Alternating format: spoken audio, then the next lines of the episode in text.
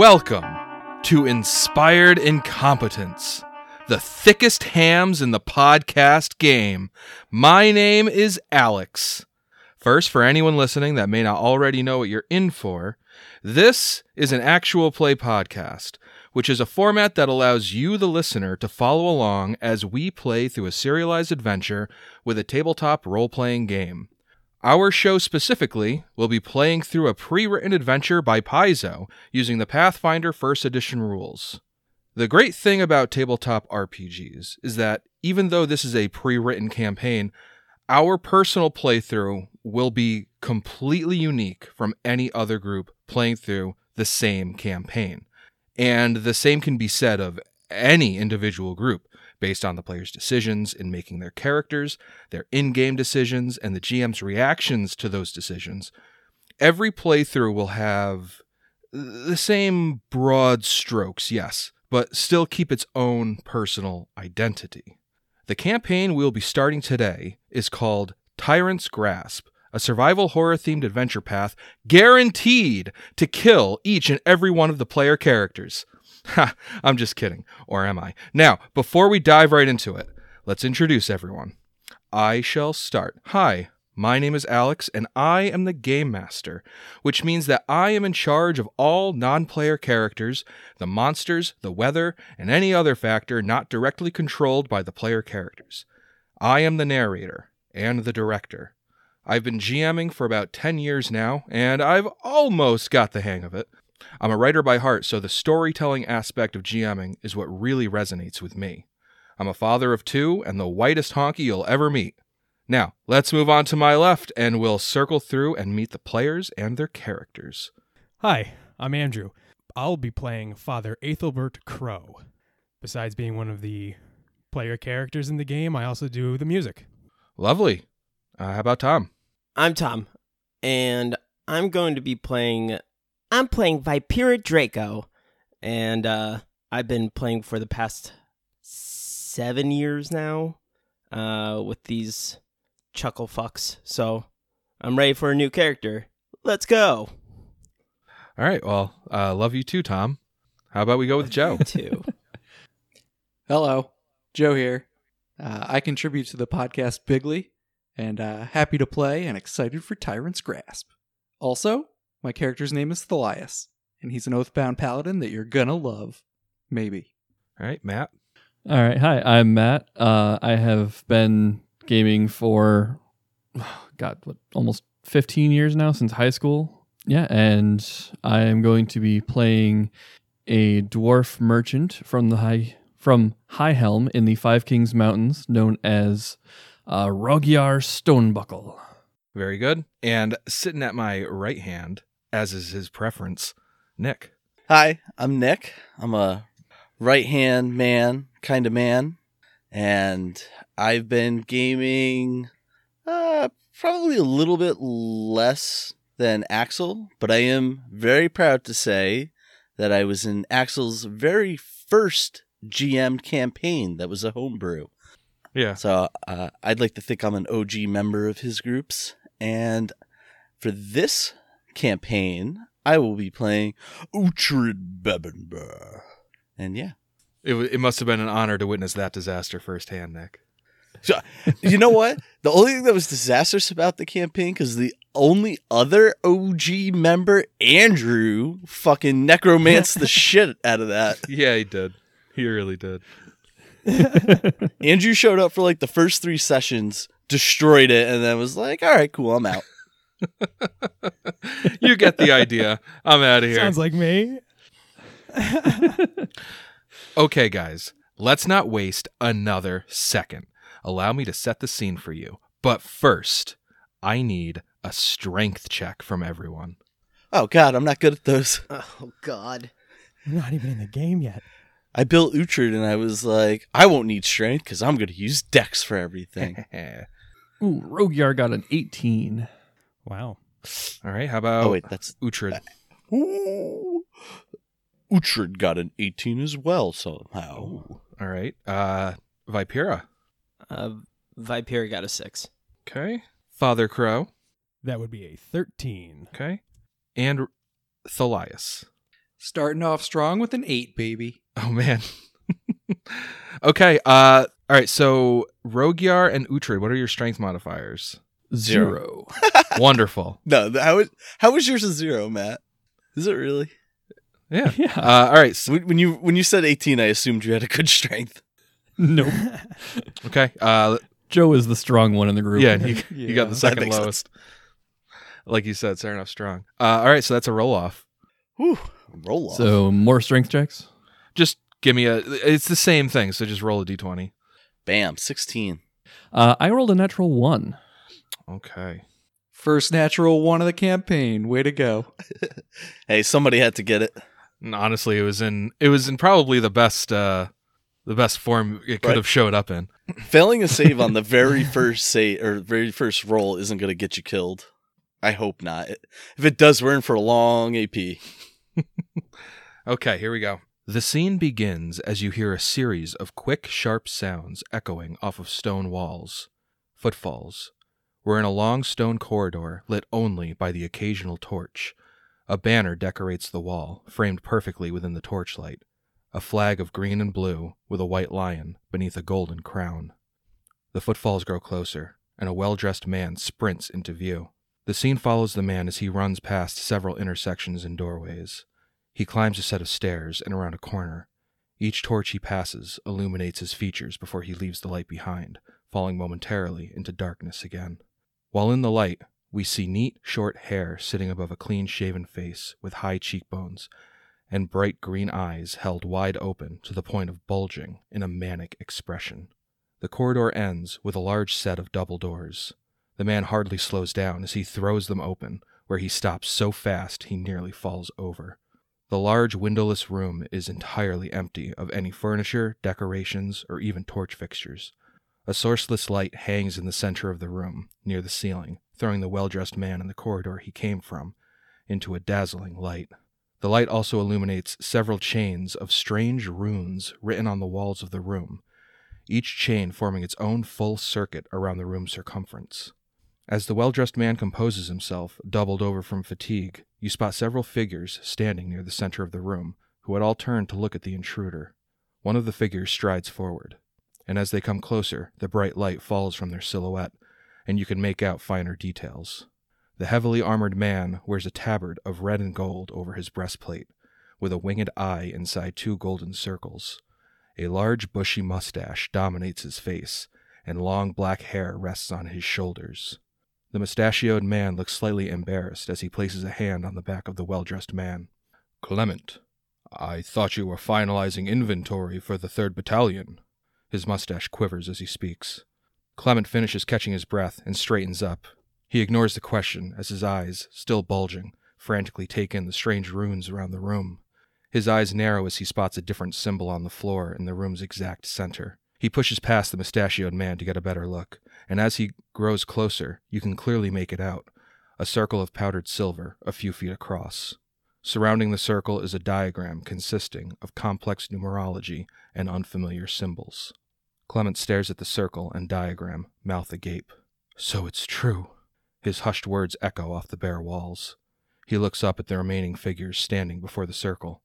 A dwarf grasping a strand of prayer beads, and four humans look back at him with somber yet determined eyes beneath hooded robes. The humans' robes match the aesthetics of the banner from the hallway green and blue. The dwarf's robes, though, depict a large hammer and anvil. He turns back to the mustachioed man. Roslar, I begged you to reconsider. I warned you of the consequences. Have you really resigned yourself so? Roslar's mustache is ruffled as he sets his face with defiance. It's too late to be unsure, my friend. But to bind her! Roslar, you. Clement steals a glance at the robed figures behind him. I know what this means to you. Roslar's eyes become glassy, but only for a moment. He then grits his teeth in anger. And it's too late for sentiment. It's not enough! Roslar turns to the robed dwarf. Is everything ready? The dwarf unfolds a very old looking blood red cloak and holds it out in front of herself, gazing mournfully at it. As will ever be, Roslar. Then we begin. Roslar steps past Clement, back towards the circle. Over his shoulder, he says, You may stay and witness the ritual, but if you interfere, you will force my hand.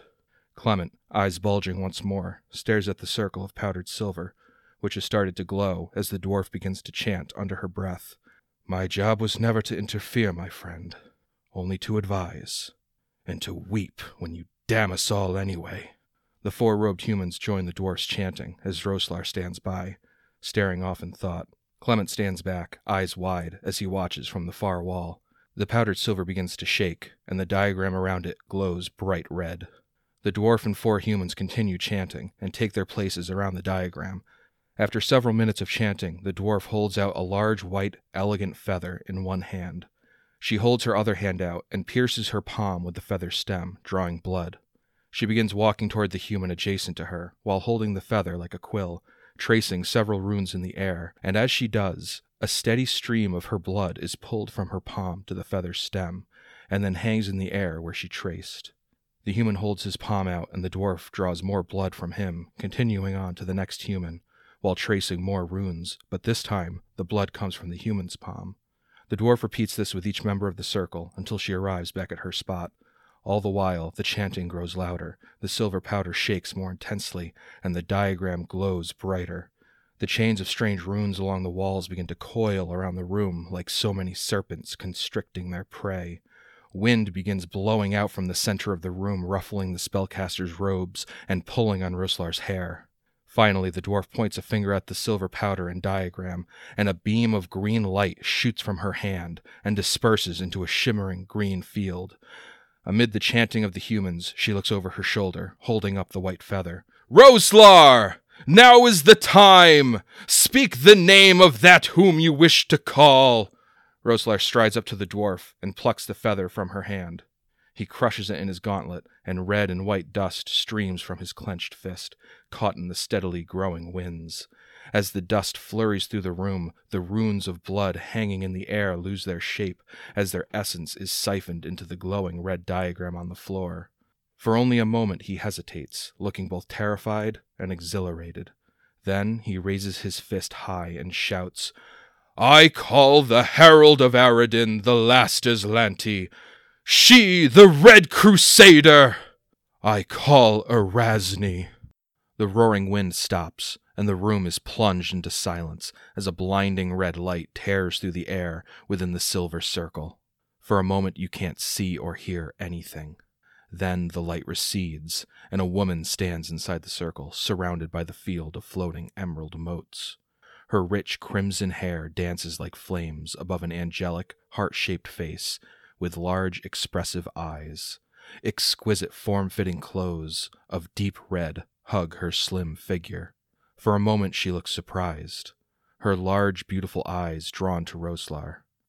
All eyes in the room follow, and everyone focuses on the mustachioed knight, who stands motionless, staring at the otherworldly beauty before him. His mouth hangs open, twitching in a failed attempt at speech, and his eyes swim in a molten mixture of joy and sorrow. The moment passes, and Arazni attempts to approach Roslar, but is immediately stopped by some invisible barrier. Surprise melts into confusion, and then she notices the shimmering green dust floating around her, and her eyes fall onto the diagram on the floor, and confusion is sundered by anger. A pristine silver rapier appears at her hip, and she reaches down to draw it, but the dwarf raises the old red cloth high over her head, brandishing it at Arazni, and one of the chains of strange runes slithering around the room peels off the walls and shrinks, passing harmlessly through everyone else and constricting itself around the Red Crusader. The room is filled with a shriek of rage, as if the sound came not just from Arazni's mouth, but the air itself. A wind pulses out from the center of the room, as if the very air had been heaved away by her anger. While Arazni strains to free her bound arms, the dwarf twists around and shouts, Roslar! A tear trails down his cheek as Roslar blinks and snaps out of his trance. He takes a step forward and spreads his arms. Arazni. As soon as he speaks, Arazni stops struggling and glares at him. Your god's nemesis, Tar-Baphon, has returned. Arazni's glare softens somewhat, as a modicum of concern peers through her large eyes. Our prayers to Aroden have fallen on deaf ears, and so we bind you today. The fleeting concern in Arazni's eyes is pulled back, and her anger returns. Her stance widens, and her back arcs as she pulls against her bound arms with all her might. Kss! A hissing twang resounds through the room as the chain of symbols holding her arms to her sides protests at her incredible strength, and the pulsing wind sends the four robed humans stumbling back.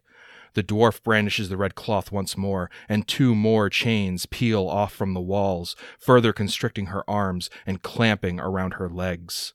The red crusader falls to her knees. She looks up at the dwarf with hatred on her lips, but before she can speak, the dwarf sends the final chain at Arazni's mouth. The pulsing wind ceases, and the humans again take their places around Arazni. Silenced, bound, and compromised, Arazni can only tremble with anger as Roslar cautiously steps toward her, her large eyes bulging in a silent scream. Roslar hesitates again, crushing regret dragging his movements. Finally, he kneels down and is eye to eye with her. Our shining crusade has fought his armies for over sixty years. For many of us, it is all we know. Today, we bind you out of desperation and fatigue. Arazni, we bind you to this singular task. Slay Tar-Baphon, the whispering tyrant, so we may finally end this war. Do you accept this binding?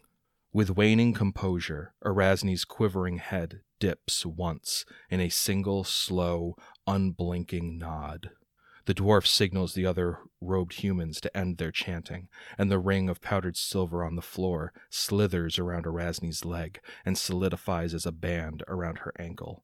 The field of green dust collapses to the floor, as do the chains of symbols, freeing Arazni from her restraints. All is silent as Arazni stands back up. She holds her glare on Roslar for a tense moment, and then, in a flash of crimson, she disappears. Those remaining let out a collective breath, and Roslar, still kneeling, collapses onto his hands. Tears dot the floor, and his back heaves deeply. Standing against the far wall, you can see Clement, eyes wide as ever. After a moment, he takes a step toward Roslar.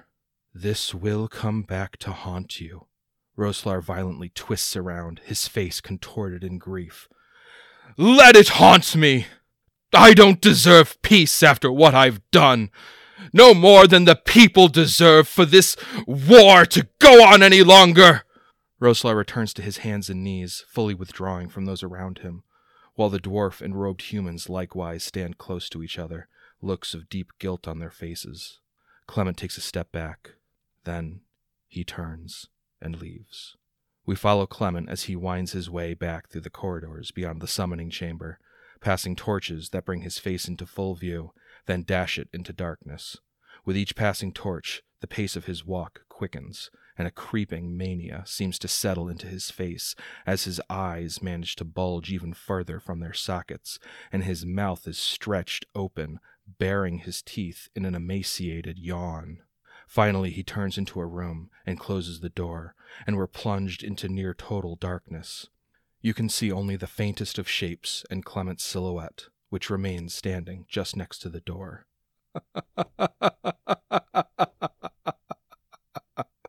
A soft green glow appears, offering little additional lighting, but you can see the source of the light being clutched in both of Clement's hands. Yes, master, I have wonderful news. The green glow is snuffed out, total blackout. Nine hundred years later, a small room comes into view. It's still completely dark, but we're given enhanced clarity, and you can see several coffins with heavy stone lids lined up side by side along the room's length. A mural sits on the wall above the coffins, depicting several crusaders in red uniforms. Large, slanted letters appear over this scene, forming the title screen. Book 1 The Dead Roads. The title fades, and one of the coffin lids moves. Uhtred, you've awoken sealed inside a dark stone box, just barely large enough for you to lay motionless inside of. With some hefty pushing, you've just managed to slide the lid free. It was pitch black inside the box, and it's just as dark outside. What is your reaction to your situation as you finish hefting the heavy stone to the side? I have no recollection of how I got there. That is correct. My reaction is perplexed. I'll um I'll sit up. I'm in a coffin or a tomb. So it would seem. Okay. I'm going to sit up and then stand up and climb out. Kind of seeing if I can make out any distinct markings of where I am. Well, it's pitch black. Do you have any way to see in the Well, dark? uh, so like for example, if this is like the local graveyard, is there any silhouettes that stand out like to orient myself like, "Oh, I'm in the graveyard because there's like the chapel so I don't know. I mean, it's, it's pitch black. Yeah, you see. Okay. You see no silhouettes. It's pitch black.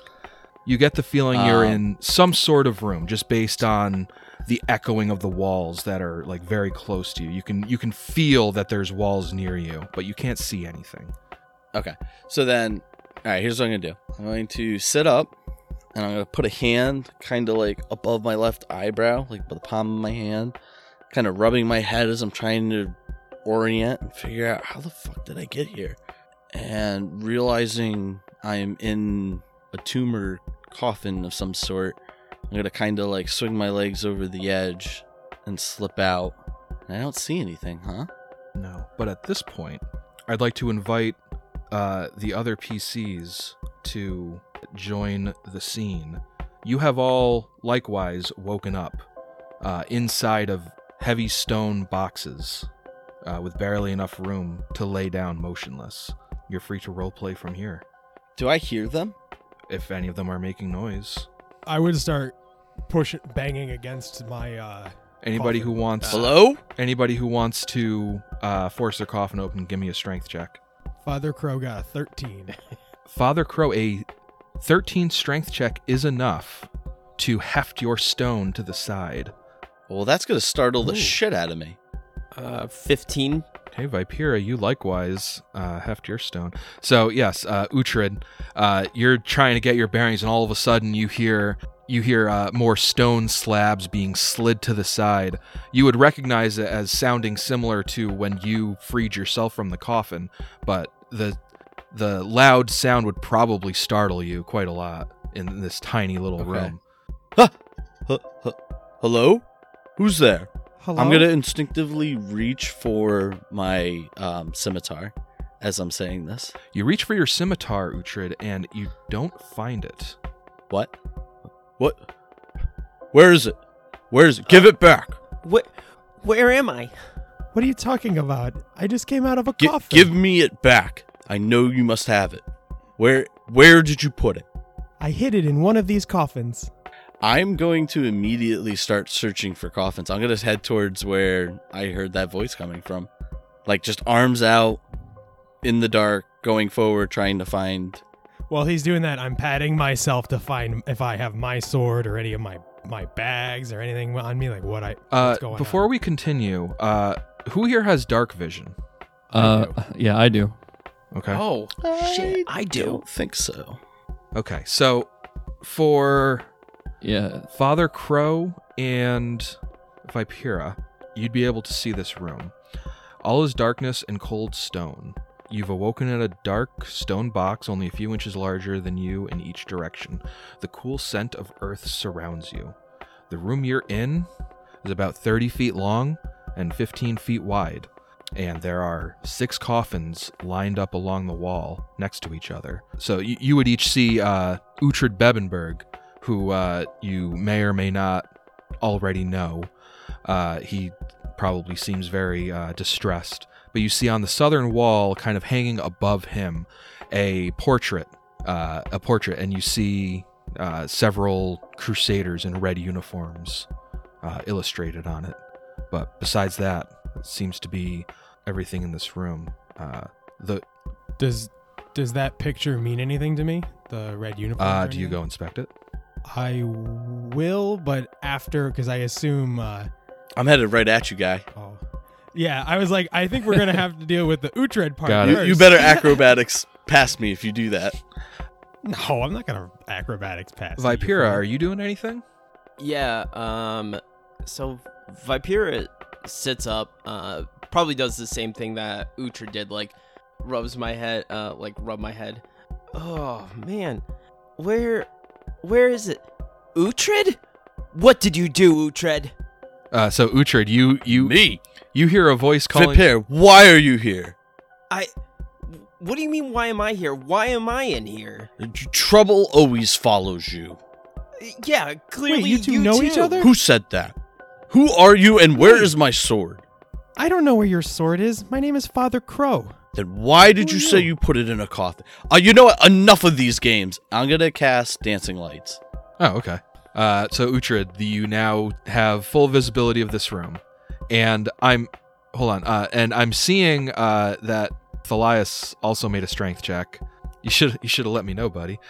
Well, I was waiting for them to uh, sort out their thing because my thing Yeah. is I slow I wake up, realize I'm in the dark, don't know where I am, but I very stealthily move the slide the coffin topper over, peek out, and then devise my plan.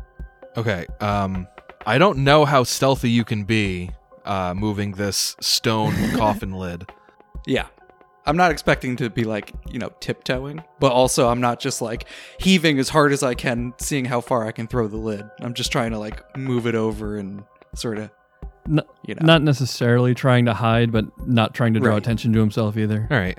right. Uh, so, Uhtred, you cast dancing lights, and the whole room lights up, and that's when you all hear another uh, large, uh, grating sound as uh, another coffin lid is uh, slid to the side, and you all see a man sitting in the westernmost uh, coffin, or laying, and he seems to be peeking out, kind of getting a, a grip on his situation. and before anyone can react, I jump out and yell, Vandals! The graveyard! What do you want? Why are you here? and I take a defensive stance looking for improvised weapons to start attacking and defending my graveyard. Hey, do you have his sword? What? Pat my pockets. I don't have anything, do I? No, actually, and you the last thing you remember, you did have a sword in your hands, but that doesn't seem to be there. Uh, however, you did uh, you did wake up with uh, with another instrument in that coffin, uh, and it would have been e- uh, easily accessible to you. There was a shovel in that coffin with you. All right, so I pick up the shovel and I start, you know, back! Back up! Everybody back up! The Gravekeeper? Why is he here? I say to myself, but out loud as well. Uh, More perplexed than anything. And I'm gonna go ahead and say at that point you hear one of the other, like the last coffin in the line. You can see the top rumbling, but like whoever's inside can't do anything to to actually move the lid because I rolled a three. Do they hear anyone uh, Who's that? Freaking out? voice- Your muffled voice inside. Hey, let, hey, let me. How did I get in here? Let me out. Hey, hey. Unfortunately, I am way more concerned about finding my sword than that poor sap. If I start if I start hearing that, uh, then Vipir is probably hopping over coffins to be like, we need we need to get him out. While they're doing that, I just want to quickly look. Is there anything in my coffin besides me? Uh, yes, give me one second. I'm about to. Is it a, is it my sword? Because if it's his sword, I'm gonna feel like an asshole. Uh, okay, so you you all whether whether you're kind of whether you're all kind of like calming down, getting a grip on your situation, or if you're just frantically searching your person for any items that you might expect to have. Here's a list of what everybody has, for better or worse. Uh, Vipera, you are wearing your leather armor.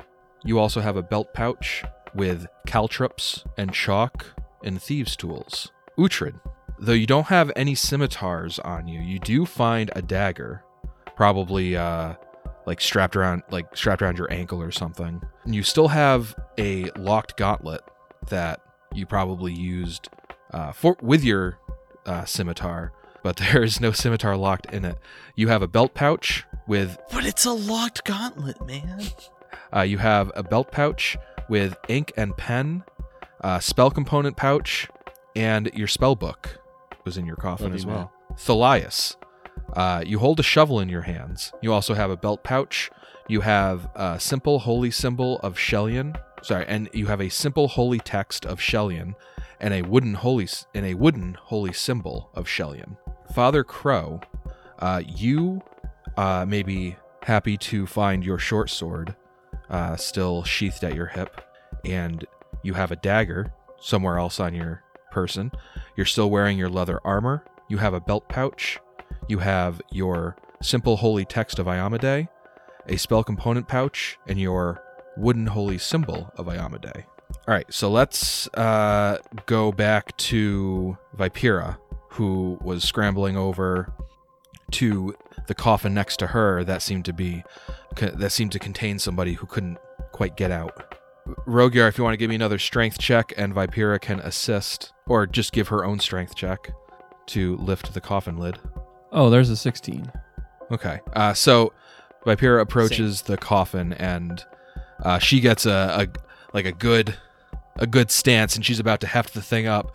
And at the exact same time, Rogier, with newfound strength and adrenaline, uh, pushes the thing off. And between the two of you, the, the coffin lid like, like is is heaved off of the the rest of the coffin with no problems. And Rogier, uh, you can now see the room that you're in. I look around and seeing that Vipera was obviously the one that, that helped me out. I'm like, oh, thanks, lass. I appreciate that. Uh, no problem. But do you have any idea why we're here? I don't even know where we are. How did I? Where are we? Well, uh, who are you people? And I'm like, at this point, Viper is kind of like getting a little bit annoyed. Maybe like this is uh, another like crew trying to encroach in on the uh, another gang trying to encroach on like uh, the Coffer Cruise area. Mm-hmm. I don't know what kind of sick, twisted game this is, but I want out of here. Pipe down, child. You know who we are. I'll put a sock in it. All right, I'm gonna I'm gonna go look in Father Crow's coffin for my sword, and then methodically check every one of these coffins that are open. And if I still don't find it, then I'm opening the last two unopened ones. There's only one. the last one. Yeah. Okay. the last one. All right. Uh, Father Crow, you said that you, when uh, Uhtred moved, you were going to check out that uh, that tapestry. Yes. Okay. So you may now do so. He didn't take Uh, my real, real quick, does does Rogier have anything, or am I just like barely clothed? Oh, No, get fucked. sorry. Uh, so Rogier, now that you're uh, out in the open, uh, you check your possessions, and you are wearing leather armor, and you have a belt pouch, but there's nothing in it, and that's that's all you've got. Okay. So Father Crow, so you get a closer look at this. Uh, I think I might have said tapestry before. That it's actually uh, like relief carvings in the walls, uh, in the southern wall. You go and inspect it, and you see at the bottom the words Red Shrikes, noble companions in the war against evil. Rest well, my friends. Those are inscribed uh, at the bottom of the relief carving. Hmm. Do I recognize red shrikes? Uh, give me a knowledge history check. I got a 20. So you know that the Red Shrikes were a an elite strike force under the historic knight Roslar, named after the town that you come from, or that you're staying in temporarily, Roslar's Coffer.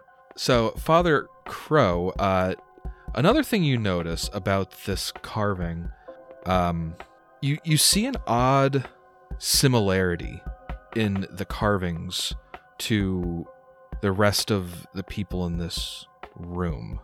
Maybe at first you only notice uh, that you see an Aasimar among the the shrikes holding a holy symbol of Iomedae, and you're like, huh, that's strange coincidence. Uh, but then you see you see two humans, uh, one with a one with a magical scimitar and one with a longsword in full plate armor, and you see a female uh, in leather armor uh, with these like wicked clawed hands, and you also see a dwarf. None of them look exactly like any of you, but it's a very, very strange coincidence that it seems like the races, genders, and roles of everybody in this relief carving uh, matches that of the people in this room. Huh. Hey, Uhtred, Yes. is this your scimitar? What? I mean, a picture of your scimitar? I. Sp- Not your real one. uh, I put I'm already up. spinning around excitedly, and then No, on the immediate picture. disappointment when I see you putting your hands up. Not there. I mean, look, the the person on the picture. Like, look, this one. What? Kind of looks like me. What are you talking about, I father? hold up the symbol. And I walk over. All right. Huh. I don't know. I was checking out this picture. It's a little weird. It's got the red strikes on it. And I noticed that, well, some of them kind of look like us. Shrikes. Uh, when he says shrikes, I feel like Uhtred, being a military man, would probably know of what they are. Give me a knowledge history check. 22. Uh, you know pretty much the same thing that Father Crow did. Uh, you know that Right. they, they they haven't been around for a very very long time. They were really only around for the Shining Crusade, which existed almost a uh, almost a millennium ago. The red shrikes. I kind of put my hand up and like feel the carvings, particularly where the scimitar was carved in. And as I'm doing that, I'm going to simultaneously cast Detect Magic. The only magic you detect in the room is coming from your own dancing lights spell. Interesting. I have no idea what this could mean. It, it might mean nothing, but I just thought it was really strange. Anyway, Well, I mean, it looks like Uh, it's us. yeah, it's a little weird, right? I don't know what's going on right now. I I recognize a fair amount of you, well, actually all of you from town, but Doesn't what the hell are we doing? I doing? don't know, but it doesn't feel good. Is there a door? Can I see like a door or something that's like, you know, in in and out of this place? Yes, you look around and you actually see it looks like Thalias is kind of getting a look at the western end of the room. You see an old looking door. It is closed over in that direction. Thalias, uh, you're over there just kind of looking around and you find a wooden crate on the floor next to the door. All right. I investigate that crate. It's a dusty crate draped with a drop cloth. If you look inside, you will find a couple items. Primarily, you find a, a variety of dried out and useless paints. They look like they just haven't been used in ages. You also find a crowbar, a flint and steel, three common lamps, two hammers, one hooded lantern, and eight pints of oil, and a dented pewter mug.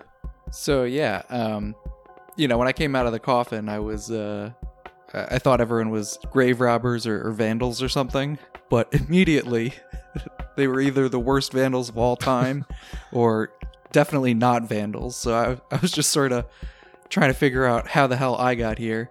Walked over to this corner, found this box, and while they're looking at the carvings there, I just bring it back over to them and say, "Hey, uh, I found this over there." Well, Thalias brings over just- the loot Yeah. from that crate. Huh. Well, if nothing else, the crowbar should help. What? We need to find a way out of here, right? Most certainly. I grab one of the lanterns. Yeah. As a gravekeeper, I'm at home with the lantern in my hand.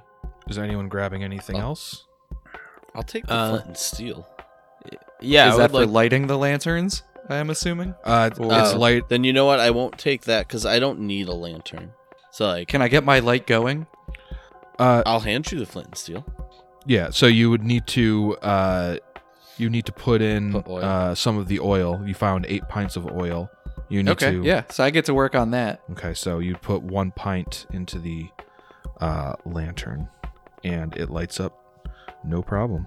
Perfect. I start now that I've got a lantern. I mean, I know the room's lit up with dancing lights, but I'm gonna sort of hold the lantern up to you know the carvings, just moving around the room. You know, I found something in here. I'll uh, be rearranging the coffins to like look in them, see they're empty, close them up, just sort of. Did I ever get stock that of- last coffin open? No. I don't think we ever I don't got think that. so. Yeah, I don't think we got that last coffin open. Nope. Well, I'm gonna go back to that then, because my sword's in there. Well, and while, while he's doing that, Rugier's going to take the cross the crowbar and head over to the door and try and pry it open. Okay. Um. So who is trying to open that coffin? Uhtred. I'll go and help with the coffin. Yeah, Thalias as well. Okay. And I assume Uhtred is helping too. Oh, absolutely. Okay. Uh, why don't you three give me strength checks? Um, I I suppose uh, Thalias will be the primary uh, strength check roller, and the other two will be. Yes. Oh. Mm, mm. Well, I mean, 21, baby. Get on my back. 19. I'm right there with you. A right hand man kind of man. So you guys all find like the perfect handholds, and you you squat down, you lift with your back, and you just heft with all of your might. But the lid doesn't budge. Uh, Nah, that's not acceptable. and uh, upon closer examination, uh, you actually it actually looks like it's one. It, it the coffin looks like it's one single solid piece. Like it doesn't look like there is a lid. It's just a it's just a single uh, chunk of stone. Where'd that crowbar go? Uh, so let's go back to uh, Rogyar, who uh, is fiddling with that door, and it do- takes you but a moment to realize that the door is not locked, and you're able to just open it So does it open inwards or out? out. So I just kind of push the door open and like turn around to the group, like, "Hey guys, we can leave. Let's let's let's get out. I don't like enclosed spaces. Can we leave?" In a minute. Hold on, hold on. Uh, As I continue to tidy up the room. Would knowledge religion be the appropriate check? What I'm trying to figure out is this one solid piece, like, is that a common thing? Like, or is that unusual? Is there a reason why sometimes, like, the lid sealed, I guess? Give me a knowledge religion. 20. Yeah, you two can't really imagine a reason why somebody would carve out this extremely heavy chunk of stone into a coffin and heft it into some sort of crypt or tomb just to sit next to five normal coffins. It doesn't make any sense to you. Okay, so Rogyar, you open the door, and this room contains several low shelves covered with rags and loose bones. A hallway extends to the southeast, while a stone door to the east is carved with the image of several heroic figures standing solemnly together. And again, I turn back to the group. Uh, guys, I this is a this th- this is a lovely room, but let's Mhm. let's get out of here. I I don't like I don't like tight spaces. okay, and Father Crow will abandon the uh, coffin lid removal and follow along with uh, Okay, Rogyar. and Rogyar, you turn your head back to look at everybody else, and you hear behind you in the room that you have opened the door to some strange sounds, like the sounds of maybe like some of the bones had like tumbled from their shelves to the floor. And you look back, and you see a skeletal figure standing erect and walking towards you. The way it's walking is very strange. Even for a skeleton it's kind of its legs don't seem to be connected to its hip bones correctly and it's like shambling very strangely. And its head is tilted like 45 degrees to the left it's not even looking at you. And it's just shambling towards you uh, as you look back. And i would like everybody to roll initiative. Initiatives. Rogyar Four. father crow. Father Crow got a 15. Uhtred, Uh, 5. thalias. 14. and vipera 15. And what are Vipera and Father Crow's initiative modifiers? They're Oh, both yeah. three. Well, then that's a roll off. I got a oh, way to top me by one. One dollar, Bob. try hard. uh, five. Okay, so up first is this skeleton. so fast. Uh, and it just it shambles up and it's just like it's just looking off to the side as it as it like stumbles its way towards Rogyar and it closes the distance and it swipes out with a bony claw. That'll be a 13 to hit. Uh, I'm flat-footed, so that does hit. Okay. Rogyar, you take 4 points of damage. Ow. The skeleton winds back and it just whoosh, it just takes a big swipe right across Rogyar's chest. Up next is Vipera. Do I have any ability to get in there, or is it just like completely blocked off? Uh, you'd need to make an acrobatics check to move through the skeleton space. I'll do that. I'll, I'll take that acrobatics. Okay. And it'd also be a full round action because you're just you're too far away by Just Five far enough feet. away. All right, go ahead and give me an acrobatics check. 21. Woo. Uh, all right, Vipera is able to slip past this skeleton. And uh, can I make my. Yeah, I want my placement right behind it. So you're flanking with Rogyar. Yeah. Okay. Rogyar of the no weapons. Okay, then up next is Father Crow. I am going to attempt the same. Okay. move. Acrobatics, please. I got a natural one for a Oh, okay. four. So Pardon me, I'm coming through. uh, you the skeleton pushes you back, and uh, by the rules of Pathfinder, that pushes you back behind Rogyar. He's unstoppable. So that that was that was a move action. You still have a standard action, and uh, that would provoke from the skeleton as well. That's a 16 to hit. Does that is that provoking due to It is. Ah. Then Oh, it very nice. Uh, so Father Crow, you uh, you still have a standard action if you want to spend it. You can spend it trying to do the same thing that you did with your move action. Well, he tried to bop me one when I did that, so I think I'm gonna step. Oh, can I use? I can use my standard Yeah. action to move, right? Okay. Start at book one. I just forgot all of the rules. Hey, you're level one again. It's all right. Uh, exactly. I'm gonna step up to where these coffins are again, uh, so um, Rogier can get out of. There Okay. if he wants Uh, just a warning: those the squares with the coffins are difficult terrain.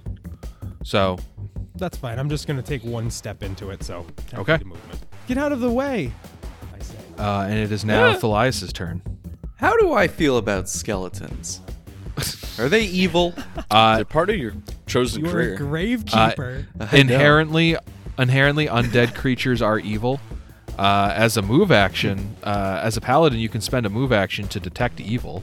That's what I thought. I'm gonna spend a move action as a paladin to detect evil. Uh, so Thalias, you detect an evil align, an evil aura, but it's not coming from the skeleton, or at least it's not coming from the whole skeleton.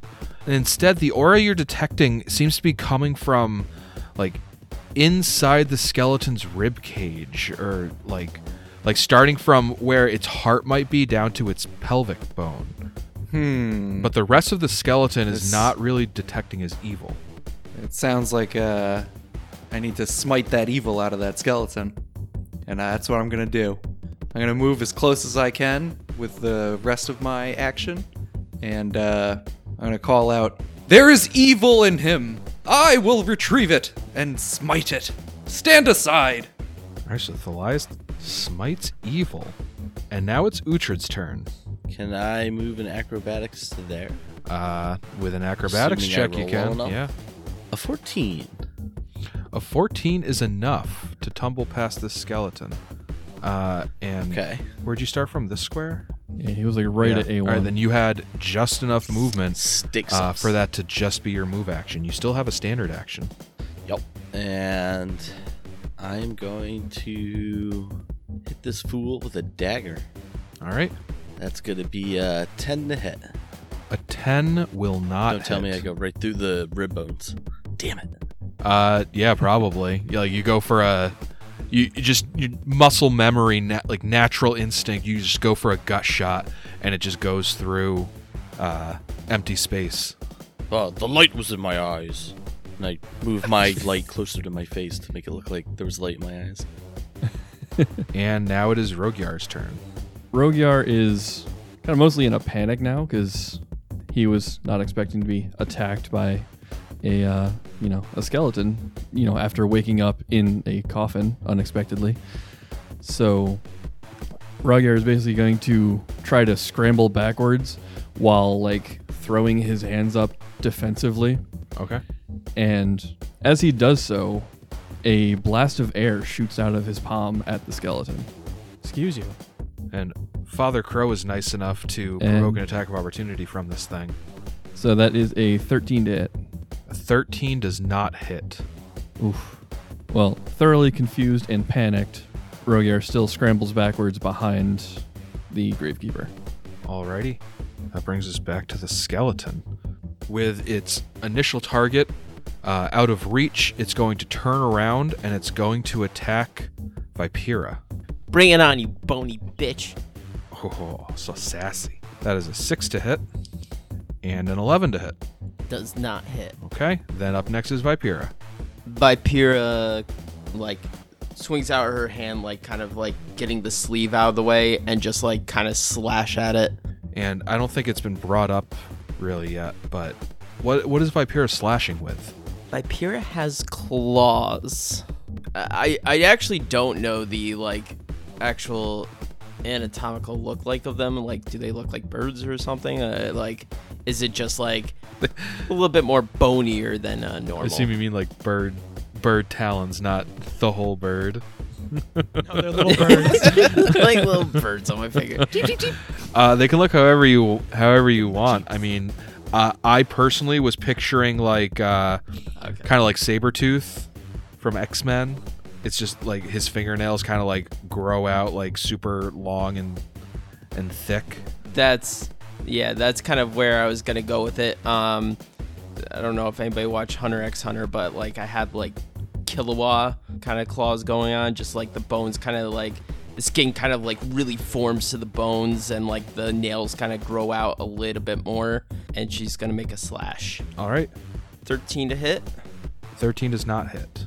I'm not flanking, so I should have took that five uh, five foot step. Uh, I'm gonna actually do that now. I'm gonna take a five foot step over here, so that way I'm flanking. Okay, you have two claws. Oh, I'm able to attack twice. Yeah, Oh, okay. First level characters. Who knew? 14 to hit. fourteen does not. Uh, hold on. A fourteen does hit. Ooh, found its AC, boys. And for four damage. Okay, your claws rake across the skeletal bones, uh, but they don't seem to do any damage. Yeah, I didn't think so, but at least, at the very least, I'm flanking here. Okay, so Vipera's uh, slash, step, slash, doing a little battle dance around this thing. Uh, Father Crow, it's your turn. All right. I am going to, seeing that there is a uh, a beshoveled man who seems to know this this work well. I am going to hold my action. If the skeleton moves forward, I'm gonna attack it. Okay. Did you just call me a beshoveled man? You are. It's yes. amazing. All right. It is the beshoveled man's turn. Thalias, you're up. All right. I take a five foot step forward Okay. and um, smite him right in his evil. Okay. I've never smote evil before. What do I do? Uh, for now, uh, do nothing because your smite evil's not actually going to work as intended. So just go ahead and uh, Oh. give me a uh, attack roll with your shovel. okay. Oh no. Oh no. Good again. 18. Oh yeah. 18 hits. Yes. Five damage. Okay. Gong. Uh, and the shovel, the shovel smacks this skeleton right across the the chest, and it seems to do uh, all five points of damage. Exactly as I drew it up. and the skeleton just kind of falls apart uh, with Thalias's mighty swing. And in the pile of bones where it stood, you all see a uh, kind of uh, a very tiny looking creature with glowing red eyes that seem to have been hiding inside of the skeleton. An evil creature. Uh, this tiny skittering creature looks like an insect made of fish bones with a head full of glowing red eyes. Thalias, this is the source of the evil aura that you detected. All right. Time to smite it. What is that? Anybody who wants to can give me a knowledge planes check. 13 from old Thalias. Seventeen for Ethelbert. 19 for Uhtred. 16 for Vipera. Rogyar? I don't know nothing about no planes. Gotcha. All right. Uh, well, all the rest of you uh, miraculously know what this creature is. It is called an ostovite.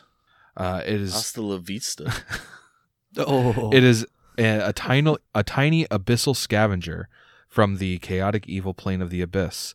They typically skitter across demonic battlefields amid carnal pits and through sewers looking for corpses on which to feed. Let's see here. Uh, Thalias, you can ask one question. Vipera, Father Crow, and Uhtred, you can each ask two questions about this creature. Um, I want to know how to. Uh, I want to know if it's weak to anything, You know that it has no weaknesses. just as I expected. I would like to know if it's common to the mortal plane. You know that not typically. It's it's certainly not impossible that it might make its way into the material plane through some chance planar barrier. Uh, but typically they're almost exclusively encountered on the abyss. In the abyss. I would like to know a special ability. Sure. Uh, it has a special ability called Bone Chariot.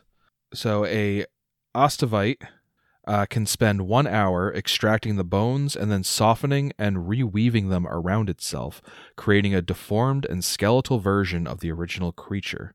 This bone chariot functions as if the corpse had reanimated and gained the skeleton template, but gains the construct type instead of undead, and has no will of its own. It moves and attacks at the direction of the Ostovite, which rides in its center. Whoa, that's pretty dope. I love the name of it. Yeah, it's pretty sick. Unfortunately, it has to die, but that's totally cool. yeah, crush. Uh, can we play the HP game? Sure, 20. lower. All right. Considering this is our first episode, why don't we tell people what the HP game is? Sure. Uh, Oh, So what we're so what we're doing right now is uh, anytime anybody encounters a new creature, everybody rolls a knowledge check based on the creature's type, and if they get the DC, which is based off the creature's challenge rating, uh, they know what it is, and they get to ask one question about this creature. And for every five by which they go above that DC with their knowledge check, they can ask an additional question. One question that we have kind of created into our own little homebrew question is the HP game.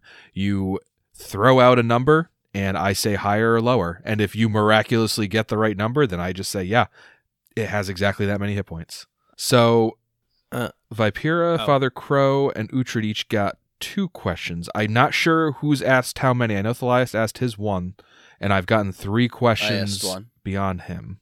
Uh, so each of you can ask me one additional question besides Thalias. Have we asked, does it have any resistances? Uh, no, scratch that. Can I ask, does it have any DR?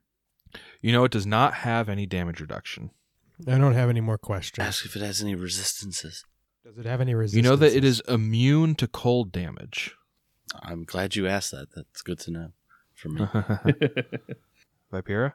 uh, HP game. Okay. Uh, 12. Lower. Okay. Uh, moving on. Uh, I don't know whose turn it is.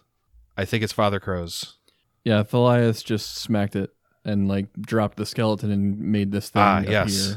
And that was So then it is Uhtred's turn. Uh, before the skeleton crumpled, did it appear to be a human skeleton? Yes, uh, a human a human skeleton that got improperly put back together. But yes, it didn't look like any monstrous creature. Uh, I mean, could it have been an elf skeleton or a half orc skeleton or maybe? But yeah, some sort of medium sized humanoid creature. One more quick question. Would knowing what it was, would it just be common knowledge whether it's like can communicate or is it should I treat it more like it's a animal? That would have been a very good question to ask. Fuck. Fuck. All right, whatever. See now that now you put me in the position, do I just shout out and every that everyone else is gonna be like, "What a fucking idiot! He knows that thing can't talk back to him." Well, I imagine, unless anybody says otherwise, I imagine when everybody is asking these questions to me and I'm giving you answers, I imagine that your characters are kind of sharing that knowledge with each other. Okay. Um. So I'll say, "Where are we?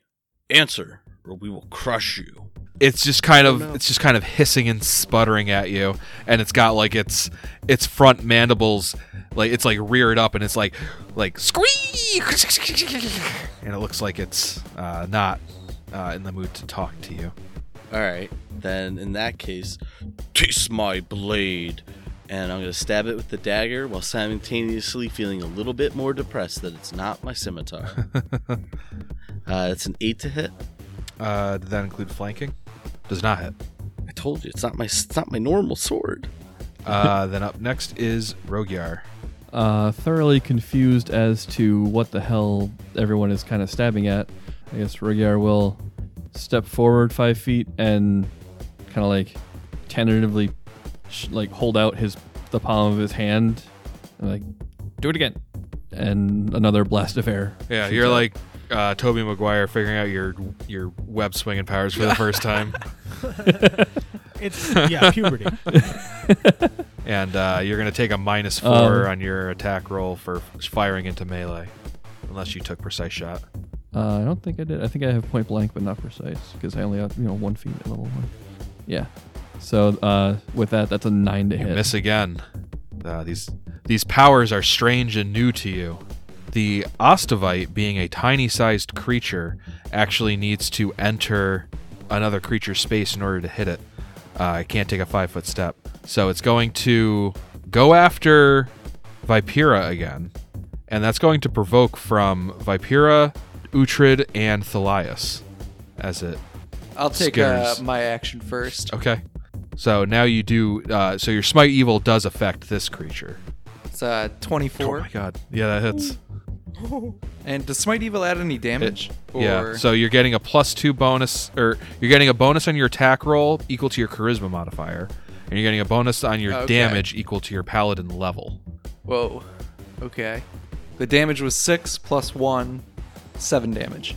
You just slap the flat of your shovel blade on the ground at this thing, and uh, you you hear some satisfying crunches sa- uh, come from its carapace, but it's con- it's still moving.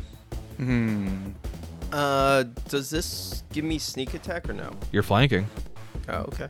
Uhtred had a 15 to hit. That hits. Takes three damage. Okay. Oh god. Vipera. Uh, thing's still moving. Oh, 21 to hit. 21 hits. Seven, uh, actually, seven uh, claw damage, and then two uh, for the sneak attack. Ooh. All right, so bang, shovel, stab, dagger, and then slice, claw, and this thing stops moving, like inches away from Vipera's foot, and the danger seems to be past. Not for long, I imagine. These things could be hiding in anything. I carefully get out of the coffin. They're fill. The coffin is filled with them like packing peanuts. Wh- What does A2, the room, look like? I believe I already described it. This room contains several low shelves covered with rags and loose bones. A hallway extends to the southeast, while a stone door to the east is carved with the image of several heroic figures standing solemnly together. So that would be like the the other end of the door that leads to the room you just came from. I would like to look at that carving since I looked at the first carving. Okay. While he's doing that, I'm gonna pick up the bones and um, put them in a neat pile and say a little prayer for my uh, evilly possessed bone friend. You can put it in a coffin. No, I, I think a pile. I'm mostly just gonna look at the palm of my hands and wonder what the hell just happened. Oh, careful. you shoot your head off. okay, uh, Uhtred, you're looking at the you're looking at the carving on this door, and it's it's a different image. They're like in different poses, but you see all the same characters that are in the relief carving in the room you woke up in. And I don't remember any like uh stories of the uh what were they called? The red sack? The red shrikes. No uh no stories or l- legend come to mind about uh a small group of them getting re reincarnated or something. you don't you you remember them being heroes from the shining crusade uh you know they they participated in several significant battles but Can I narrow, can I help narrow this down? Do I remember any battles that they had on the non-material planes?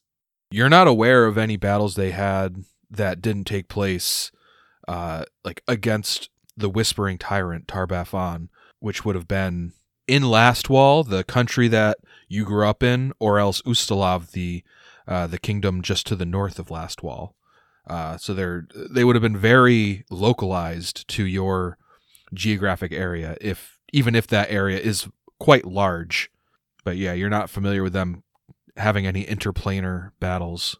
All right, then the last thing I'll do is cast detect magic. Okay. Uh, you once again do not detect any magic besides perhaps still your dancing light spell.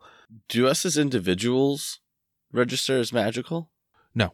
Detect magic only detects magical items Item. or ongoing spell effects.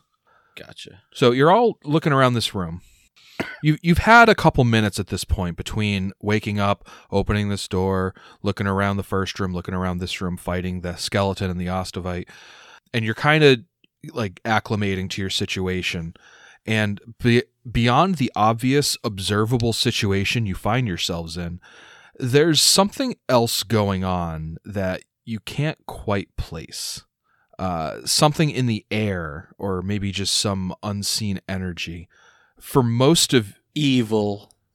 Uh, it's it's not it doesn't feel evil uh, but for most of Oh. you though it is extremely distracting uh, it's as if this place has its own personality or ego and that ego is in direct conflict with your own uh, father crow thalias and vipera this unseen edge is hitting you three the hardest and all intelligence, wisdom, and charisma based ability and skill checks you make are going to be at a minus four penalty until I say otherwise. Uhtred, Oh. you can also feel this disturbance, but somewhat less so, and you only take a minus two penalty. Uh, Rogyar, though you certainly have the heebies probably from waking up in what appears to be an underground tomb, uh, this that is an entirely separate factor, and you are taking no such penalty. Aha. So yeah, it's almost like this. It's like this constant, like distracting, like almost like buzzing sound, or just this. It's just this feeling in the back of your head that's just constantly nagging at you. You have no idea what it is, but it is very distracting. Does anyone hear a hum? Hmm.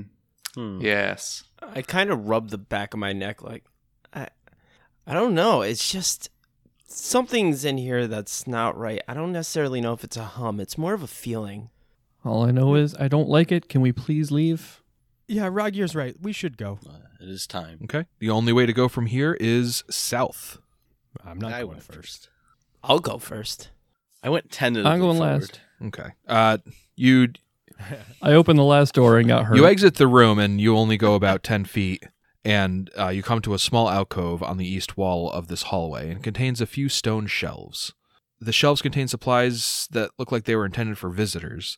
You see a dozen candles. you see a silver holy symbol of some sort of deity, a magical wand, and five magical potions, and a healer's kit. So Uhtred, uh, if you had uh, continued detecting magic, uh, that would suddenly be paying off Oh, for you you. I did. Yeah, I of course I did. Uh, so I would like a knowledge religion check for the holy symbol and spellcraft checks for the magical wand and the potions. Let's do uh, knowledge religion first. Okay. Father Crow got a 23. And Uhtred got a 17. Okay. Uh, you would both recognize this holy symbol as belonging to Aroden. Aroden is a is a dead god. Uh, not that he is a god of the dead. He's actually he he is deceased. Uh, he he was actually like he was known as the god of man. He uh, he ascended from How do you kill a god? Ah, that's uh, it's one of the great mysteries of the world. Actually, uh, he he used to he actually was a mortal man. He ascended to divinity, and he was actually a very popular. He was a very popular uh, god, and only about a hundred years ago, he just mysteriously died. Nobody knows why, and nobody knows how. But you know that he was a very popular god during the Shining Crusade, which it seems this tomb that you're in dates back to. Many dead things in this crypt. Gods, too. The crypt of a dead god. What a Now, this whole creepy thing to time, um, we all don't know what we're doing here. Like, I woke up and I was like, hmm, I don't remember going to sleep here. And then now we're just sort of wandering around this place. Yeah, Yeah. I mean, Nailed it. feel free to discuss. Huh. Yeah. That, that's what I'm trying to like. We're walking around now, got our bearings a little bit. I smited a skeleton and I'm thinking, what are, where are we? What is this place? Who are you guys and what are we doing here? And I, I pretty much just start that discourse saying exactly that. Well, I think we all vaguely know who each other is. Right. but for those who don't know, my name is Father Crow. And then I look around to whoever speaks next. Thalias, the local gravekeeper, and um The life. what was the last thing you all were doing last night? Last I remember, I was having a drink with Master Stonebuckle. Y- yeah, that's right. You two were there. I I was at the tavern too, and you two were there, and now we're here. That's about as much as I've got. And where were you two? Uh, Father Crow and Thalias? In the graveyard, of course. Uh, the last I remember, I was at the church. I hold up my symbol. Yeah. I was with Nathaniel. Odell, you might know him. No, no, I don't know him. I don't know you two, and you two keep on giving me issues. So The only issues that you've had are ones of your own making. you were there. I I helped. I One helped. good deed does not race that of many bad deeds. What are you talking about? I really don't know, but can we please talk about it once we get out of here? This is really freaking me out. Fair enough. I'm gonna roll some spellcrafts. Okay. First one's a 23. Oof. How many do I need here? Five? Uh, just give me one more. 21. Alrighty. Uh, so you would recognize the magical wand as having the spell Create Water. You see that there are 28 charges left. The five potions are all potions of Cure Light Wounds. I'm going to uh, take the five potions and start handing them out one at a time. These appear to be potions of cure light wounds. Everyone take one. Rugyur immediately drinks it. Thank you. Ooh, might be wise to save that. That skeleton hurt. That's a good point. I've never seen a merchant man take a shot like that and stand up. Well, they built us kind of hardy in the Five Kings Mountains. Anyone taking the wand or any of the other items? Uh, I will relay. That appears to be a wand of create water. Create water. I don't think I can. I don't have that spell, so I don't think it would be best served with me unless no one else can use a wand. Well, I can use the wand if we need water. I have a feeling we might. I'm beginning to think we're not on the material plane anymore. Wait, not on the what? Not on the who? Yes, mess. What? Yes, Rhaegar, I said it. Unless we are in a particularly, I'm not sure, I guess, ca- e- evil place of the material world, generally ostovites are not found on our plane. But they do travel to it, don't they? It's not impossible, but highly unlikely. Certainly not through its own ability. I say that kind of assuming. Correct. They do. They don't have any natural proclivity for plane hopping. Yeah, I didn't think so. I, I knew that, but I didn't know whether I could communicate with it in common or not. We only explored these last three rooms, and you're already jumping to conclusions like this? Do you not feel it in the air? I, f- Well, I don't. I feel something. I feel bothered. I feel annoyed. Well, And you're, but you're saying that we're in a whole other plane, though. as Master Stonebuckle has said, let's leave and find out. I agree. And uh, I, Flyus starts walking. yeah, I start walking. All right. So you continue south. After another 10 feet or so, the hallway opens up again, and the marble walls of this large hall are carved with several images of battle, each featuring a knight astride a lean horse. The knight wears no helmet and has long hair and a wide mustache. In each of the images, the knight is charging at undead horrors with a rapier in hand. Two halls lead out to the western portion of this room, one to the north and one to the south. Three large archways lead out of the room to the east. The archway to the northeast is carved with the words, At my right hand, peace for years of righteous labors. The archway to the east is carved with the words, Roslar, hero and paladin at his well earned rest. And the archway to the southeast reads, Loyal Abdel, support thy master always. Sprawled in the center of this room is a human sized metal figure that resembles a skeleton wrapped in robes. The limbs of the figure are askew and melted, as though with acid. Melted with acid, huh? Yes. And I will uh and while that's pro- the this thing is probably the most interesting thing in the room, everybody here knows who Roslar is. You guys live in Roslar's coffer. You know that the town was named after him. He was a war hero from the Shining Crusade, and he has a large tomb in the cemetery south of Roslar's coffer. Is there anything when I'm inspecting the statue? Is there anything of note other than what I see immediately? Um, And of Roslar's uh, lore, we only know him of fighting against the uh was it the whispering the Whispering Tyrant.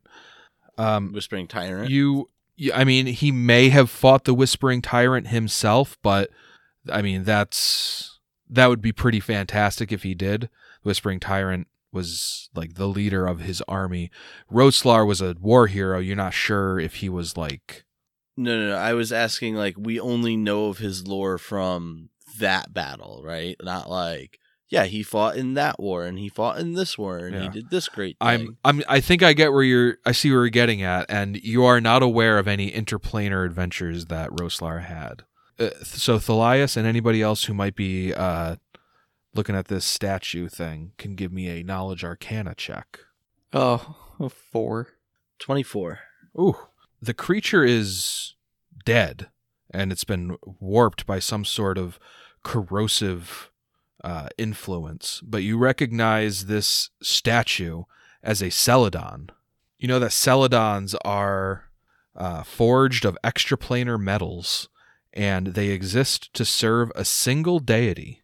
They're, you know that they are created or at least conjured by uh, gods or servants of the gods to care for divine sites, divine locations. And you may ask uh, three questions about a Celedon. Now you said that they are servants of a god as in an individual or Uh, yes, Like- not not collectively as like a race, but an individual Celadon serves an individual god. But you, so you could have a Celedon of Iomedae or a god or a Celedon of Asmodeus. Gotcha. Okay. Okay, so let's see here. Uh do they only function at the command of said god or does it I guess have free will? They have free will, uh, but they they exist to, if not serve their god, uh, better. Uh, they they exist to serve their god's agenda. Right, right. But like how they serve that agenda, they have choice of Correct. Okay. Um and you said this one's dead? Yeah, it is clearly it is clearly dead. Uh, it's clearly dead. Uh does do they all have weaknesses? uh, you're not aware of any Uh, weaknesses that they have, though this one was clearly What's- uh, melted somehow. Can I play the HP game? Sure. So this thing is fucking works for a god. I'm gonna say a god. I'm gonna say a hundred. lower. These these creatures are more the caretakers, like groundskeepers of Uh, okay, they're not like a tool of destruction. no. Can I can I rephrase? Can I pick a new number knowing that? Sure. Fifty. Lower. Okay. My God, it's a Celedon. I never thought I'd actually see one. That they're like a servant to a god. Think of them as a godly butler. And I'd like perception checks from everybody. The level of power to conjure one of these is immense. Do you know that, or are you just assuming? Well, they're servants of a god. And I smile. So am I. You are no god. No, I'm a servant of a god, though. Well, yes. The Celedon did not conjure itself. No, but it didn't take much to conjure me either. What is everybody's perception checks? Uh, Rogier got a 15. Crow got a 12. Uhtred got an 8. Two from Thalias. 13 from S- Vipera. Rogiar is the only one to spot the glowing red eyes coming from within uh, a crevice melted out in this Celedon. And you are part of the surprise round as an Ostovite leaps out and attacks you all. Everyone roll initiative. Oh my god. Rogiar. Uh, 14. Okay. Uhtred. 13. Thalias. 11. Vipera. 11. Father Crow. 14. Okay, and what is your initiative modifier? And Rogyar? 3. Two. Okay, so Father Crow got the best initiative out of all of you, right? Okay. Yeah. Okay, so it's the surprise round. It is the Ostovite's turn. The Ostovite is going to spend its move action, uh, entering Thalias's space. The Ostovite is beginning to crawl up Thalias's leg. You can feel its chitinous feet, uh, like poking, poking at your feet and your skin. Uh, Totally not cool. and now it's Rogyar's turn. Standard or move action. Rogyar's gonna throw up his hand and, you know, try and blast at it. Like, that's another one! Okay. I don't think it counts as melee because nobody's attacked yet, and Thali.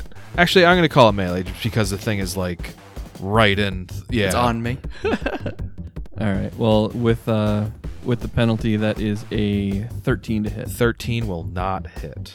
Okay, so that brings us to the combat proper, and Father Crow, it is your turn. I'm gonna run up to Thalias and I'm gonna try and see if I can yank the bug off of him. Okay. Uh, give me a CMB to grapple it, and that'll also provoke. Actually, it won't attack. It won't provoke because you're it can't reach you. I got a 10 on my CMB. That will grapple. Oh, get wrecked, little yeah, pretty much. Uh, all right, so I'm just gonna move it to right there.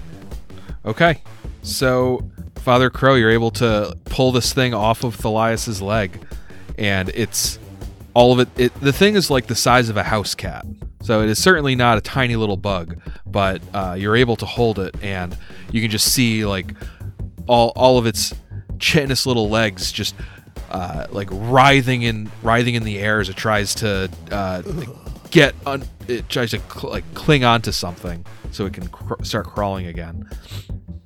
Fucking grody. and it is the Ostovite's turn again. The Ostovite is going to bite Father Crow, or it's going to try to. I got a natural twenty, That might hit. uh, and that is a eleven to confirm.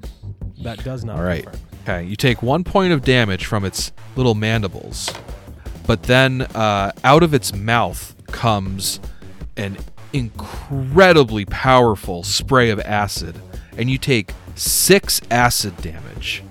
Oh my god. Oh my You know we're level one, right? So it bites you in the arm uh, where you're holding it, but the acid just like sprays everywhere. It gets all over your face and your chest. And you just hear the sizzling sound of your skin melting. And it is now Rogyar's turn. Hold still, you little bastard! He tries it one more time. Don't you fucking kill me. That is again a 13, to hit. 13 will not hit. It's grappled, goddammit. Oh, that's true. Uh, so that's minus. So it's got a minus two on its AC. So being grappled, a 13 actually will hit it. All right. So that is going to take uh, 10 damage from a blast Whoa. of air. So that blast of air comes and it just like like shears apart part of this creature's carapace, but it is still uh, wriggling in Father Crow's arms, which are now dripping with this acidic slime. Uh, and it's now Uhtred's turn. Um, I'm going to spend an Arcana point to give my dagger a plus one, Okay. and go all stabby stabby. Ooh, I rolled a natural twenty, Okay, roll to confirm. so that's a nine. Nine will not confirm, but you definitely hit it. Uh, so I did three damage on the unconfirmed crit. Okay, you did not crit it, but you were able to kill it with your dagger. Aha! Father Crow screams fuck. I'm not gonna do it because it'd be awful audio. Uh, Father Crow screams fuck and throws the carcass into the southern wall. My gosh! I reach for my potion and chug it. Okay. I heal five. Okay. So Father Crow drinks his potion, heals five damage. Uh, and it is it is now clear that you are the skeleton and Ostovite you fought before was not just some chance encounter. There are other creatures in this tomb, whatever it is, with you. And you're going to have to figure out where you are and fight your way to freedom. But where that freedom is, it's really not easy to tell. Hopefully, you can find where to go next week on the Inspired Incompetence Podcast. All right. See ya! Oh, Well- man, first episode. Oh, see ya. See ya. See ya.